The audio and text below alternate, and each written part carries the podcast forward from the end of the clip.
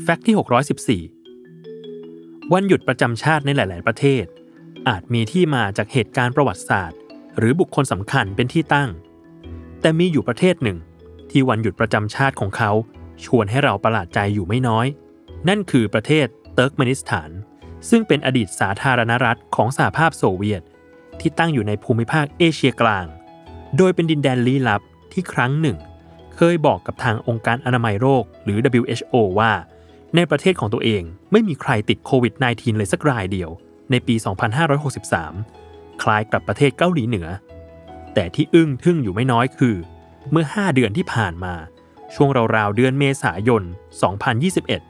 เว็บไซต์ BBC News ของอังกฤษ รายงานว่า ประธานาธิบดีกูร์บันกูลี เบร์ดีมูฮาเมดอฟ ประธานาธิบดีคนที่สองแห่งเติร์กเมนิสถาน ออกมาประกาศให้วันที่ 25 เมษายน เป็นวันหยุดประจำชาติที่บรรจุลงไปในหน้าประวัติศาสตร์ของประเทศตัวเองโดยเหตุผลที่ว่า วันนี้เป็นวันแห่งการเฉลิมฉลองสุนัขพันธุ์อาราไบหรือ Central Asia Shepherd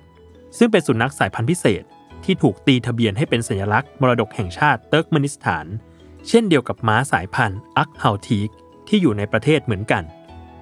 วันนี้จึงถูกขนานนามขึ้นอย่างโอ้อาว่า เป็นวันแห่งสุนัขเชพเพิร์ดและวันม้าเติร์กแมน โดยในวันดังกล่าว มีนักดนตรีแสดงมหรสพอย่างคับคั่งมีการประกวดสุนัขพันธุ์อาราบายยอดเยี่ยม และมอบเหรียญกิตยศให้แก่สุนัขพันธุ์อาราบาย